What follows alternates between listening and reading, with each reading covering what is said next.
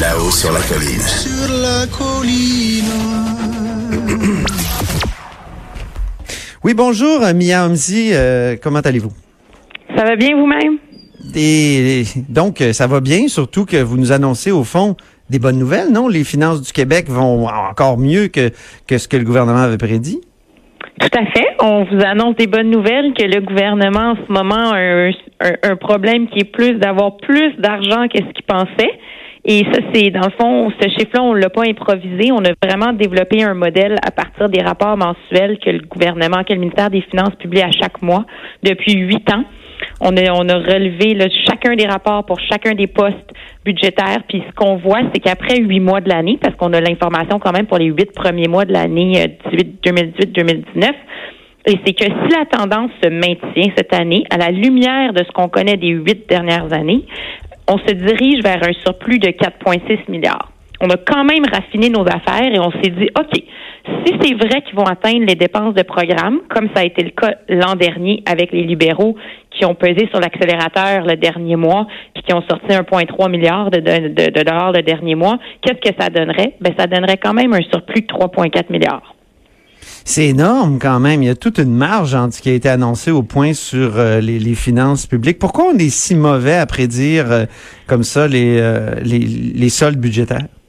Mais en fait, il y a une marge avec le, montant de, la mise à jour économique et avec ce que le ministre a dit il n'y a pas si longtemps parce que dans le fond le ministre il peut pas le reviser son chiffre à tous les mois comme ça il doit le faire il y a deux moments dans l'année où il peut sortir des chiffres c'est vraiment au budget et à la mise à jour économique. Donc, il va sûrement le réviser euh, dans un mois à peu près, là, en, fin mars, si le budget est comme d'habitude en fin mars. Mais là, il peut pas juste sortir et dire, ah, ben, finalement, ça va être plus élevé. Donc, en ce moment, c'est plus de, la décision est plus de dire, est-ce que je fais plus de dépenses? Est-ce que je fais des baisses de fardeau fiscal? Est-ce que je garde cet argent-là pour quand l'économie va ralentir, ce qui est fort possible? Parce que le défi du ministre, puis je pense que c'est pour répondre à votre question pour ça, qu'on a des surplus plus élevés, c'est que bon, l'économie a surperformé en 2017 puis en 2018. On a eu une croissance économique qui était beaucoup plus élevée que ce qu'on est habitué. Donc, cet argent-là, les, les finances doivent se demander, ben, s'il revient pas les années prochaines, puis là que tout d'un coup, je me mets à annoncer des baisses d'impôts puis des augmentations de dépenses, est-ce que je vais retourner en déficit? Donc, c'est le fait de ne pas savoir si c'est structurel ou ponctuel, donc récurrent ou pas, qui fait que le ministère joue de prudence. Oui, il faut jouer de prudence. Et dans le passé, il y a eu des aveux quand même incroyables d'anciens ministres des Finances. On peut écouter Nicolas Marceau, qui était euh, ministre des Finances de, de Pauline Marois, donc du Parti québécois, en 2013. C'est vrai que cette fois-ci, on n'a pas été bon. Euh, c'est vrai que cette fois-ci, on s'est trompé euh, beaucoup. Je pense qu'il faut le reconnaître. Et puis, je, suis le premier à, le reconnaître. Mais euh, donc, c'est ça. Ça y a été beaucoup reproché. D'ailleurs, on, lui a rappelé, en tout cas, beaucoup cette, cette phrase-là parce que c'était assez franc. Mais, euh, mais dans le fond, ils sont, depuis, tous les ministres ont été assez mauvais, justement, pour, à prédire dans, dans un sens ou dans l'autre, là. Ben, en fait, c'est sûr que sur un budget de 100 milliards, euh, c'est difficile d'être extrêmement précis. Mais depuis, euh, on est, on est remonté dans les comptes publics, donc qui donnent le, portrait final de l'année.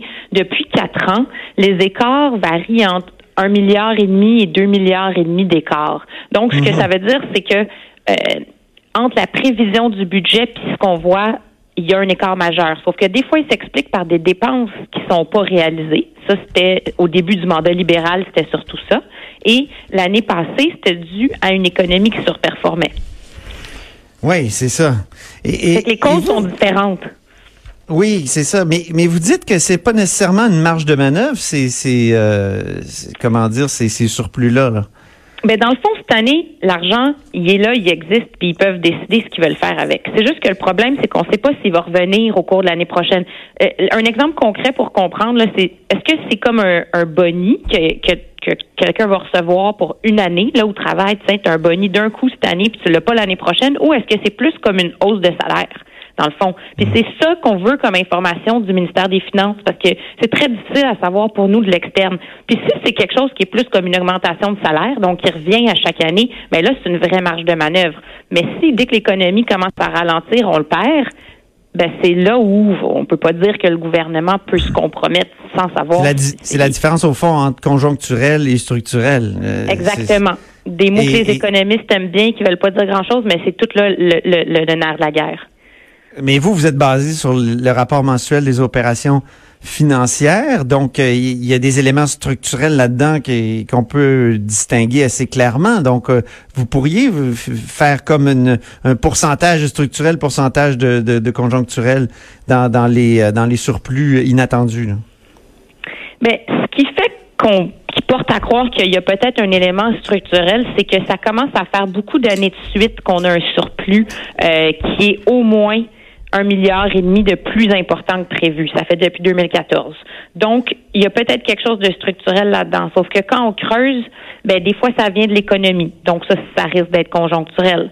Des fois, mhm. ça vient des dépenses qui n'ont pas été dépensées. le fait que ce soit pas les mêmes causes d'année en année fait que c'est un peu difficile de savoir quelle part qui est structurelle ou conjoncturelle, mais ça fait à peu près un an qu'on demande au gouvernement euh, d'être plus transparent sur ces écarts-là, puis comment, premièrement, il peut essayer d'être plus précis, et deuxièmement, essayer de se mouiller un peu puis s'avancer un peu sur nous dire ce que eux pensent qui est structurel pour qu'on puisse décider comme société qu'est-ce qu'on fait avec cet argent-là. Est-ce qu'au ministère des Finances, on est intéressé par votre euh, votre euh, votre outil, l'outil que vous avez développé, le simulateur budgétaire? On l'espère qu'ils vont être intéressés, soit pour euh, les inciter à mettre à jour leur solde budgétaire plus fréquemment, ou encore pour avoir plus de précision dans le prochain budget sur la cause des écarts et des surplus. Parce que ça fait une différence. Si on sait d'où si c'est s'il y a quelque chose qui est vraiment structurel, mais ben alors on a trois choix est-ce qu'on le dépense? Est-ce qu'on baisse les fardeaux fiscaux? Ou est-ce qu'on réduit notre endettement pour euh, être prêt si jamais l'économie ralentit? C'est des choix qu'il faut se poser. Mais ces choix-là découlent vraiment d'informations euh, qui manquent, puis c'est juste les finances qui peuvent nous aider dans le prochain budget. Mais il y a tellement de promesses qui ont été faites qui coûteront plus cher que prévu euh, euh, pour le gouvernement de la CAC. Et, je pense que c'est Gaétan Barrette qui faisait une interpellation vendredi avec euh, le, le, Conseil du Trésor, le président du Conseil du Trésor, Christian Dubé, qu'on a l'impression qu'il restera pas grand-chose, même s'il y a un surplus annoncé là, qui, pourrait ne, pas rester grand-chose de, de, ce qu'il y a de plus. là.